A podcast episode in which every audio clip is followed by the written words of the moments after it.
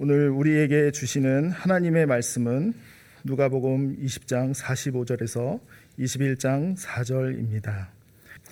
모든 백성이 들을 때 예수께서 그 제자들에게 이르시되 긴 옷을 입고 다니는 것을 원하며 시장에서 문안 받는 것과 회당의 높은 자리와 잔치의 윗자리를 좋아하는 서기관들을 삼가라.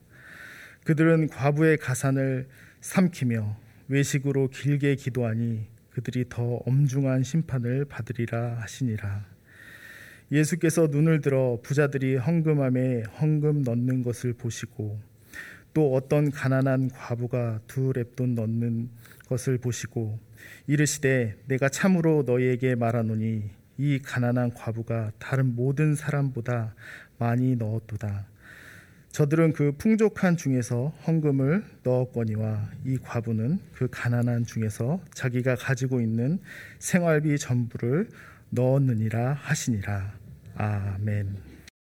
오래전에 한 기독교 잡지에서 서울시 어느 주민센터에 한 사회복지사가 쓴 글을 읽었습니다. 이분이 국민기초생활보장 수급자를 찾아갔습니다. 그 사람에 대해서 이미 들은 바가 있었기 때문에 어느 정도 예상은 했지만 그 여인의 얼굴을 보는 순간, 순간 흠칫 놀랐습니다. 얼굴 한쪽은 화상으로 심하게 일그러져 있었고 얼굴에 난 구멍 두 개는 이전에 코가 있던 자리임을 알 수 있었습니다.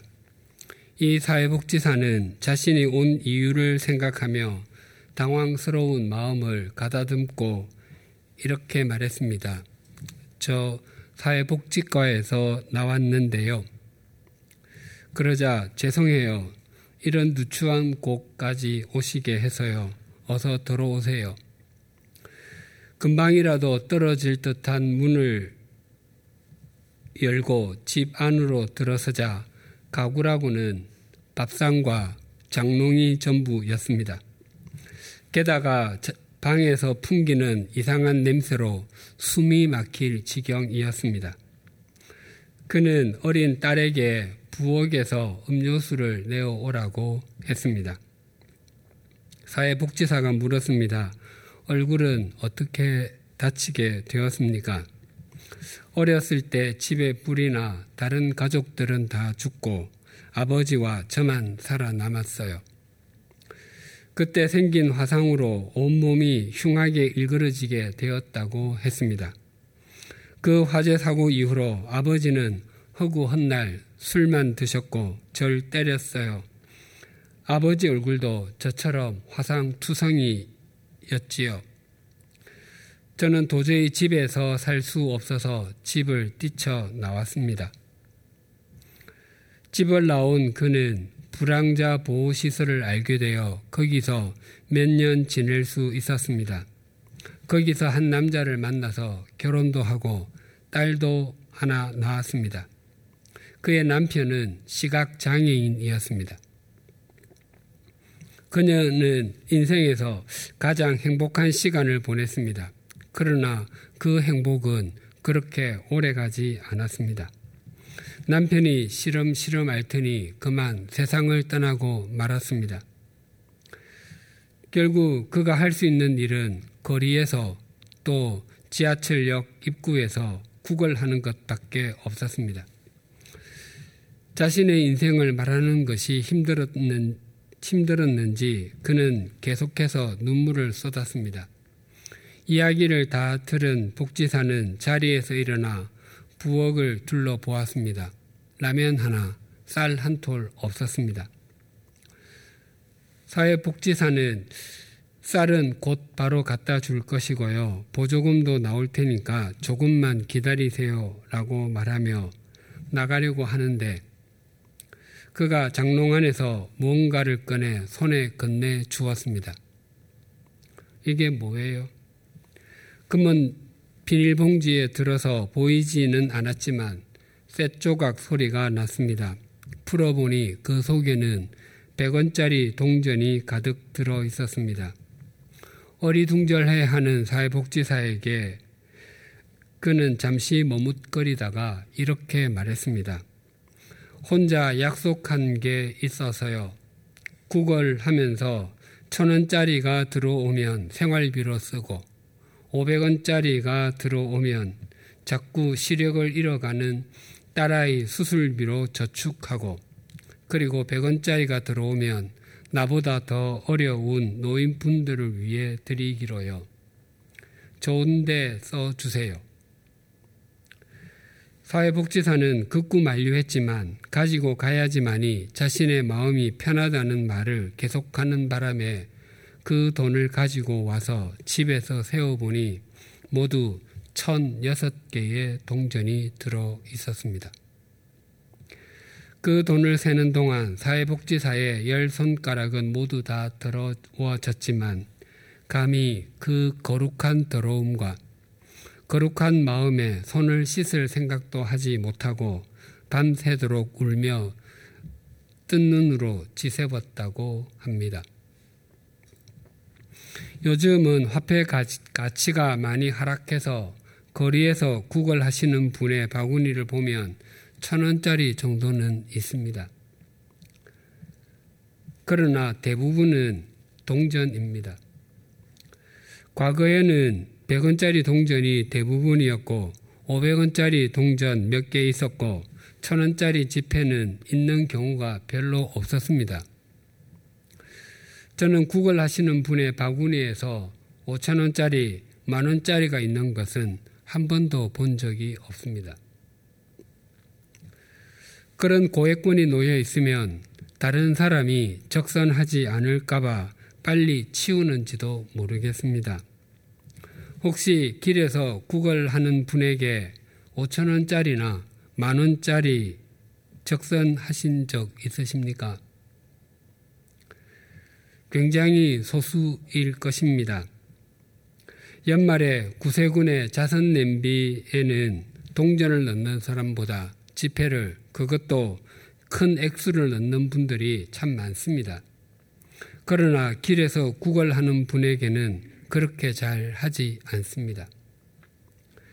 만약 제가 그 여인이었다면 적선 받은 100원짜리, 500원짜리 동전은 생활비로 쓰고 1000원, 5천 원, 만 원짜리 지폐는 딸의 수술비로 모으고 사람들이 거의 적선하지 않는 5만 원짜리나 모아도 얼마 되지 않는 10원짜리는 나보다 더 어려운 이웃을 위해 쓴다라고 생각했을 것입니다. 목사인 제가 이 여인보다 하나님께서 보시기에 더 낫다고 말할 자신이 없습니다. 오늘 본문에서 예수님께서는 사람들이 무시하는 한 여인을 주목하시고 그 여인이 다른 사람들보다 훨씬 더 거룩하다고 말씀하십니다. 오늘 본문 21장 1절이 이렇게 증가합니다. 예수께서 눈을 들어 부자들이 헌금함에 헌금 넣는 것을 보시고 당시 예루살렘 성전은 가장자리가 이방인의 뜰이었습니다. 거기는 누구든지 들어올 수 있었습니다. 인종이나 성별, 나이 등 아무런 제한이 없었습니다. 그리고 그 안쪽이 실제의 성전이라고 할 수 있는 구역이었습니다. 그 구역에는 동서남북 사방으로 문이 있었습니다. 그 중에서 동쪽 문이 니카노르 문이었는데 당시 사람들은 그 문을 미문이라고 불렀습니다. 예루살렘의 예루살렘 성전의 문 중 그 문이 가장 아름다웠기 때문이었습니다. 유대의 역사가 요세푸스에 따르면 그 문은 고린도의 황동으로 만들어져 아름답고도 장엄했다고 합니다. 사도 베드로와 요한이 성전으로 올라 성전으로 기도하러 가다가 태어날 때부터 걸을 수 없었던 한 지체 장애인 거지를 고쳐준 내용이 사도행전에 나오는데 바로 그 미문 앞에서였습니다. 그 동쪽 문, 미문 안으로 들어가게 되면 만나게 되는 공간이 여인의 뜰이었습니다. 거기는 남녀 유대인만 들어갈 수 있었습니다. 즉, 이방인은 남녀노소, 지위 고하를 불문하고 접근 금지 구역이었습니다. 예루살렘 성전은 여인의 뜰부터 유대인 남자가 들어갈 수 있는 이스라엘의 뜰, 그리고 제사장들이 들어갈 수 있는 제사장의 뜰까지는 모두 다 같은 높이였습니다. 그런데 여인의 뜰과 이방인의 뜰은 그 높이가 달랐고 이방인의 뜰은 여인의 뜰 훨씬 아래쪽에 있었습니다. 그리고 거기에는 3규빗, 약 140cm 높이의 벽이 세워져 있었고 벽 곳곳에는 히브리어와 헬라어, 라틴어로 이 벽을 넘는 자는 죽임을 당하리라 라는 경고문이 쓰여 있었습니다. 미문으로 들어가 여인의 뜰에 이르면 그 뜰 주변 세 벽면에 13개의 헌금함 또는 연복궤가 있었습니다. 각각의 헌금함은 유대인의 신년인 나팔절에 부는 양각 나팔, 그 양각은 숫양의 뿔입니다. 그 양각 나팔처럼 생겼는데 돈을 넣는 입구는 좁고 밑바닥은 넓게 생겼습니다.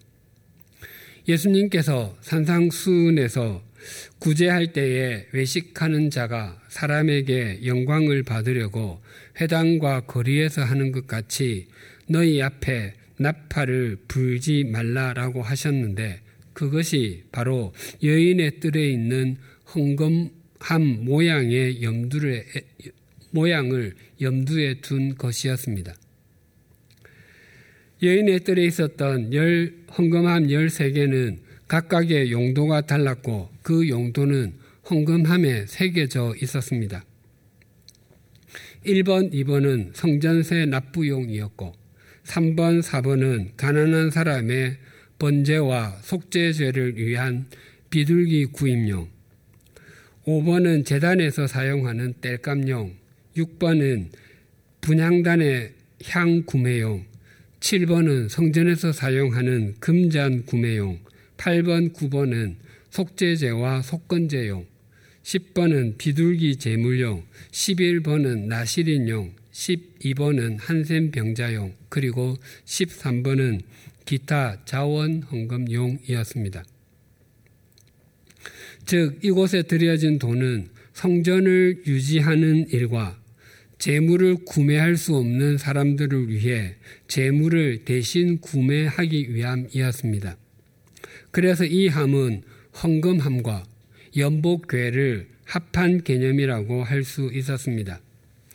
오늘 본문의 말씀은 기타 자원 헌금용인 13번째 헌금함 또는 연복궤 앞에서 있었던 것으로 보입니다. 여러 부자가 그 헌금함 앞으로 차례로 와서 헌금했습니다. 사람들은 그 모습을 지켜보았을 것입니다. 특히 큰 액수의 헌금을 하는 사람을 보면 속으로 탄성을 질렀을 것이고 옆에 있는 사람과 눈을 맞추며 서로 엄지 손가락을 지켜 세워, 세우기도 했을 것입니다. 200여 년 전에 태어난 프로이센, 지금의 독일 출신의 영국 선교사 중에 조지 뮬러라는 목사가 있습니다. 그는 고아의 아버지라고 불리는데 그 이유는 브리스톨에 세운 보육원을 비롯하여 다섯 개의 보육원을 세우고 평생 1만 명이 넘는 고아들을 돌봤기 때문이었습니다.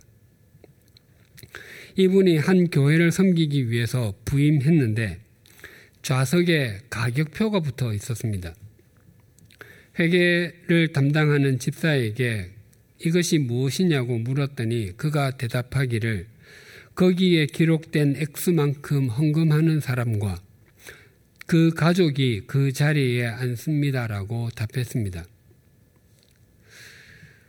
앞에서 뒤로 갈수록 그리고 중앙에서 가장자리로 갈수록 낮은 액수가 붙어 있었습니다. 헌금하지 못하는 사람은 아예 예배당 안에서 예배를 드릴 수가 없었습니다. 그래서 뮬러 목사가 그 가격표를 없애자고 했더니 회계 집사가 펄쩍 뛰었습니다. 그렇게 하면 헌금이 줄어서 교회 운영이 어려울 뿐 아니라 목회자 봉급을 주기도 어렵다고 했습니다. 뮬러 목사는 만약 좌석료가 내 봉급이라면 좌석에 가격표를 붙일 것인가 말 것인가를 결정하는 것이 나에게 있군요. 라고 말하며 예배당 뒤쪽에 헌금함으로 작은 상자를 만들어 놓고 앞으로는 여기에 헌금되는 것만으로 교회를 운영하겠다고 했습니다. 교회 운영을 잘 할 수 없어도 좋고 봉급을 받지 않아도 좋으니 앞으로는 예배당에 오는 순서대로 앉도록 하겠다고 했습니다. 물론 그 이후에 교회 운영을 더 잘 할 수 있었음은 두말할 나위 없습니다. 이것은 뮬러 목사가 사역했던 약 150여 년 전의 이야기만이 아닐 것입니다. 본성이 타락한 사람은 동서고금, 남녀노소를 막론하고 자신을 드러내는 일과 자신의 욕망을 추구하는 일에 관심이 많습니다. 대부분의 사람들에게 삶에서 섬기는 최고의 신은 아마 자기 자신일 것입니다. 그래서 어떤 기부를 하거나 봉사를 해도 자신의 이름이 드러나기를 원하고 어떤 모임에서도 자신의 자리는 눈에 띄어야 하는 곳이어야 한다고 생각합니다.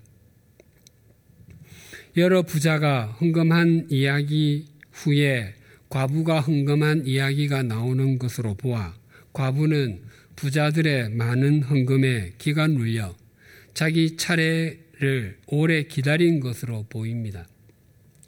그러나 예수님께서는 많은 헌금을 넣는 부자들을 주목하지 않으시고 적은 헌금을 넣는 한 과부를 주목하셨습니다. 2절이 이렇게 증가합니다. 또 어떤 가난한 과부가 두 랩돈 넣는 것을 보시고 이 과부를 수식하는 용어가 가난한입니다. 이 과부가 얼마나 가난했던지 2절, 3절, 4절에 계속 나옵니다. 원래 헬라어로는 다 다릅니다.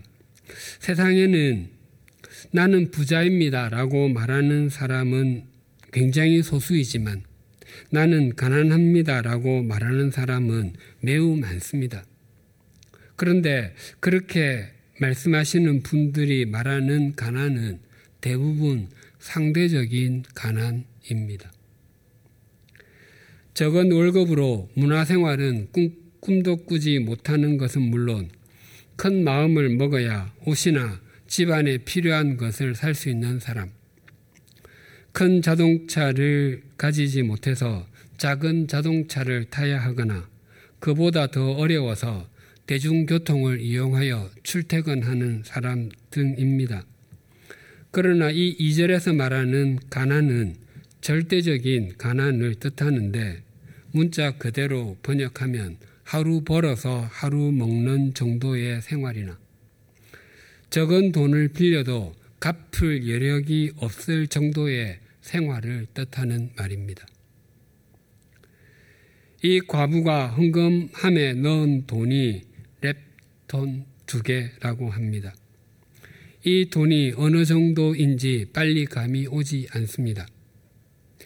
NIV 영어 성경에는 두 랩돈을 two very small copper coins 아주 작은 동전 두 개라고만 되어 있습니다.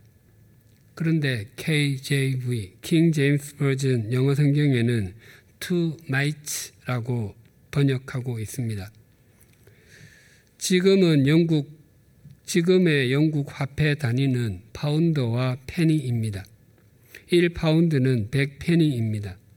그런데 4, 500년 전에 영국에는 마이트라는 화폐 단위가 있었는데 1페니는 24마이트였습니다. 그래서 표면적으로 렙돈을 우리나라 화폐로 표현하면 50, 50년 전쯤의 1원짜리 지금으로 하면 10원짜리 동전 정도에 해당할 것입니다. 가난한 과부는 그런 동전을 두 개 드렸다는 것이었습니다. 그러나 그렇게 적은 액수를 드렸음에도 예수님께서는 사람들과는 다른 시선으로 과부를 바라보시고 이렇게 말씀하셨습니다. 3절이 이렇게 증가합니다. 이르시되 내가 참으로 너희에게 말하노니 이 가난한 과부가 다른 모든 사람보다 많이 넣었도다. 예수님께서는 이 과부를 수식하는 말로 다시 가난한이라는 형용사를 사용하셨습니다. 이 말은 2절에서 사용하신 단어와는 다른 단어입니다. 이것은 구걸하다라는 뜻입니다. 그러니까 이 과부는 앞에서 말씀드린 얼굴과 온몸에 화상을 입어 흉측한 몰골 때문에 일할 자리가 없어서 구걸밖에 할 수 없었던 여인처럼 이 과부도 구걸로 목숨을 이어가는 그런 정도의 여인이었던 것입니다. 그런 처지에 있는 여인이 랩톤 두 개를 넣은 것은 적은 것이 아니라 오히려 다른 사람보다 많이 넣었다고 주님께서 말씀하셨던 것입니다. 올해 초에 신문에서 이런 기사를 읽었습니다. 충청북도 영동군에 있는 한 전통시장 입구 노점에서 풀빵을 팔면서도 동전을 모아 17년째 이웃 돕기를 해온 한 여인에 관한 기사였습니다. 그럼에도 그 여인은 제가 무슨 대단한 일을 했다고 기자님이 여기까지 찾아오셨어요. 남들이 보면 별 것도 아닌데 수선 뜬다고 흉봐요 라고 말하며 인터뷰에 응하려고 하지 않았습니다. 대신 날도 추운데 몸이나 녹이고 가라면서 갓 구운 풀빵과 따뜻한 어묵 국물을 내밀었습니다. 그때 한 손님이 풀빵 다섯 개를 사고 2,500원을 건네자 지폐 두 장을 앞주머니, 앞치마 주머니에 넣고 500원짜리 동전은 한쪽에 있는 그릇에 따로 담았습니다. 왜 500원짜리 동전은 따로 담느냐고 묻자 집에 가서 돼지에게 줄 밥이라고 했습니다. 그렇게 대화가 이어지면서 그의 인생 역정과 이웃 돕기 사연을, 사연을 들려주셨습니다. 그는 2003년부터 매년 12월 말이면 면 사무소에 500원짜리 동전이 가득 찬 돼지 저금통을 기부했습니다. 노점에서 한 개 500원 하는 풀빵을 팔면서 손님이 낸 500원짜리 동전을 매일 모은 것이었습니다. 저금통을 통째로 전달하는 탓에 본인도 정확한 기부액이 얼마나 되는지 모른다고 했는데 대략 60만 원 전후에 동전이 담겼다고 합니다. 혹시라도 돈을 보면 욕심이 생길 수도 있을 것 같아 저금통을 뜯지 않고 통째로 면 사무소에 전달한다고 했습니다. 장사가 시원치 않았던 때에는 20만 원을 별도로 보태 저금통을 전달하기도 했습니다. 면 사무소에서 말하기를 그분은 10여 년 전부터 동전이 든 저금통을 맡겨왔다며 기타금은 충북 사회복지 공동모금회를 통해 가장 형편이 어려운 지역의 저소득층에게 전달됩니다라고 말했습니다. 그는 회상하기를 부모님이 일찍 돌아가셔서 남동생을 돌보는 소녀 가장 역할을 했고 새끼 모두 먹는 날보다 굶는 날이 더 많았으며 당시 주위에서 준 라면, 봉지쌀 등으로 끼니를 때우기도 했다고 했습니다. 그때 자신도 나중에 부자가 되면 자기보다 어려운 사람을 돕는 것으로 보원해야 되겠다고 결심했다, 했노라고 회상했습니다. 그는, 그는 자녀들의 학비와 생활비를 마련하기 위해서 농사일이 없는 때 풀빵 장사를 했습니다. 처음에는 직접 마트에서 쌀과 라면 등을 사서 혼자 사는 노인이나 조선 가정 등에 전달했지만 그것도 쉽지 않아서 장사를 하면서 손님이 500원짜리 동전을 내면 무조건 돼지 저금통에 넣기로 했다고 했습니다. 그렇게 수년이 지나자 면사무소 직원이 방송국에 제보해서 그 선행이 알려지게 되었고 선행 시민으로 추천되어 서울 보신각에서 제야의 종을 타종하기도 했다고 했습니다. 사실 지금은 자녀도 다 성장하여 직장 생활하고 있고 풀빵 장사를 하지 않아도 되지만 종종 2천원, 3천원어치의 풀빵으로 한 끼를 때우는 손님들이 눈에 아롱거려 장사를 그만둘 수 없다고 했습니다. 그리고 이런 말로 인터뷰를 마무리했습니다. 살아오면서 돈이 있던 날보다 없었던 날이 더 많았지만 희망을 잃은 적은 없습니다. 힘들다는 얘기보다는 희망을 주는 얘기로 이웃의 길을 살려주고 싶습니다. 그가 매년 기부하는 60만 원은 결코 적은 돈이 아닙니다. 그러나 그것이 우리가 가진 60만 원보다 훨씬 더 크게 느껴지는 것은 그가 그 돈을 모으기 위해서 그렇게 쏟는 정성을 우리는 쉽게 쏟지 못하기 때문입니다. 당시 예루살렘 성전은 황금 만능주의에 물들어 있었고 물질적인 욕망의 진창에서 벗어나지 못하고 있었습니다. 그래서 그런 성전에 과부가 드린 동전은 성전을 꾸려가거나 성전의 재정을 누리는데 아무런 도움이 되지 않았을 것입니다. 그럼에도 예수님은 많은 돈을 드리는 부자들을 칭찬하지 않으시고 이 과부를 칭찬했습니다. 그 이유가 이러했습니다. 사절이 이렇게 증가합니다. 저들은 그 풍족한 중에서 헌금을 넣었거니와 이 과부는 그 가난한 중에서 자기가 가지고 있는 생활비 전부를 넣었느니라 하시니라. 또 가난한이라는 단어가 나왔는데 부족한, 결핍된이라는 의미입니다. 그 사절 앞에 있는 풍족한과 가난한은 서로 반대의 개념입니다. 전자는 넘친다는 뜻이고 후자는 부족하다는 뜻입니다. 물론 부자들이 드린 것이 의미가 없다는 것은 결코 아닙니다.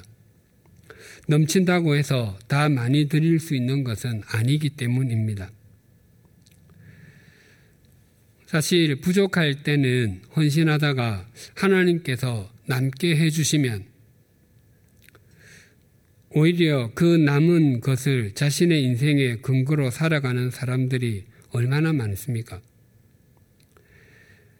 그래서 하나님께서 나에게 해주시는 것이 없다고 생각하여 하나님께 실망해서 하나님을 떠나는 사람보다 하나님께서 너무 많은 것을 주셔서 하나님보다 하나님께서 주신 것에 빠져 살다가 하나님을 떠나는 사람들이 훨씬 더 많지 않습니까?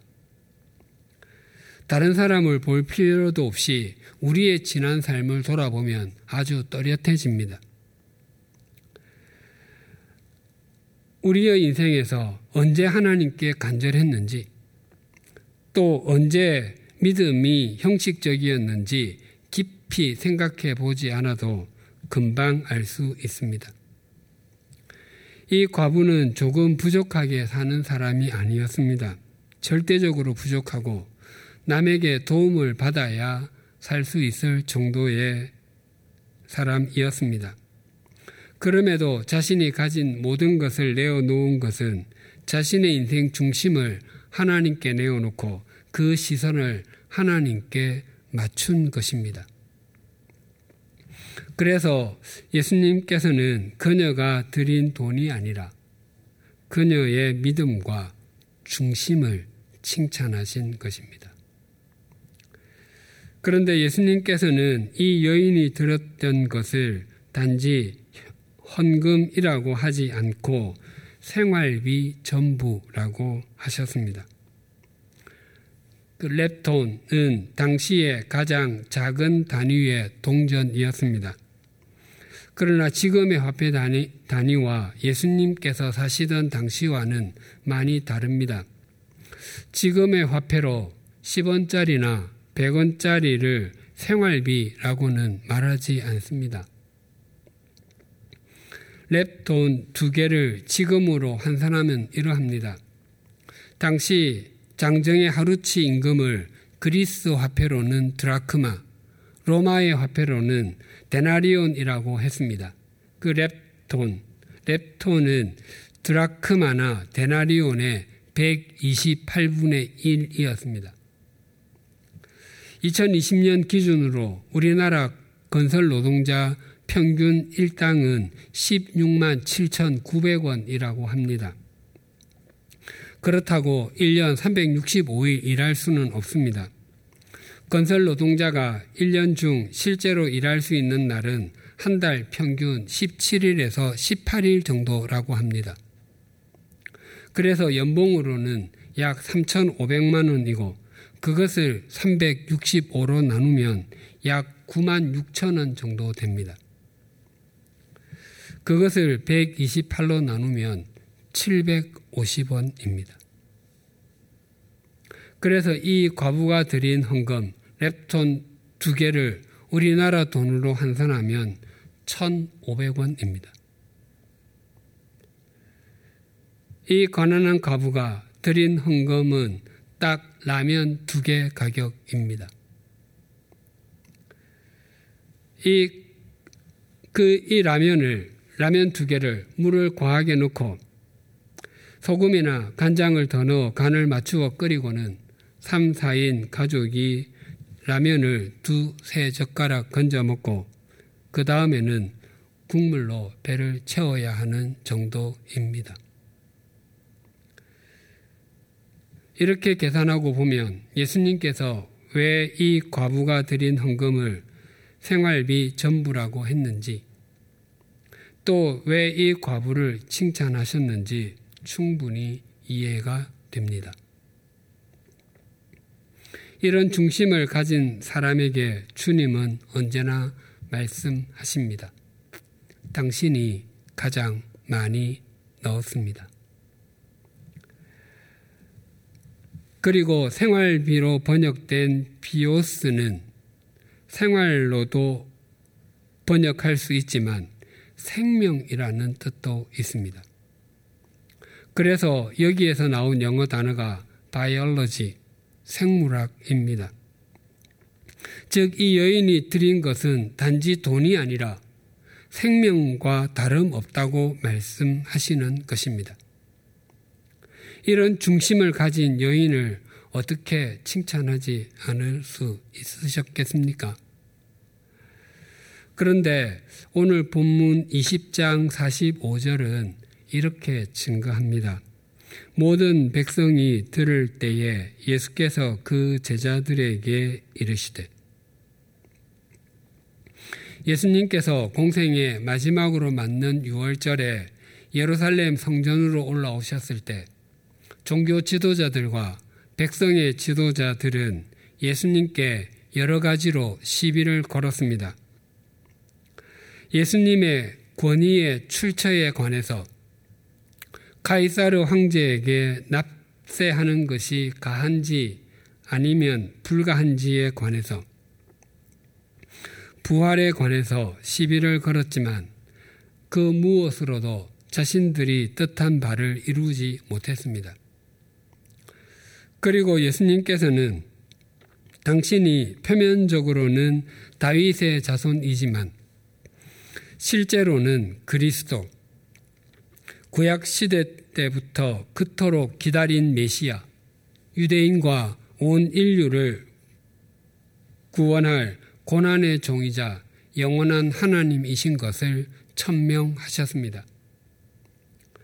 그 후에 지난주에 살핀 서기관들, 그 서기관들은 대부분 바리새인이라고 했습니다.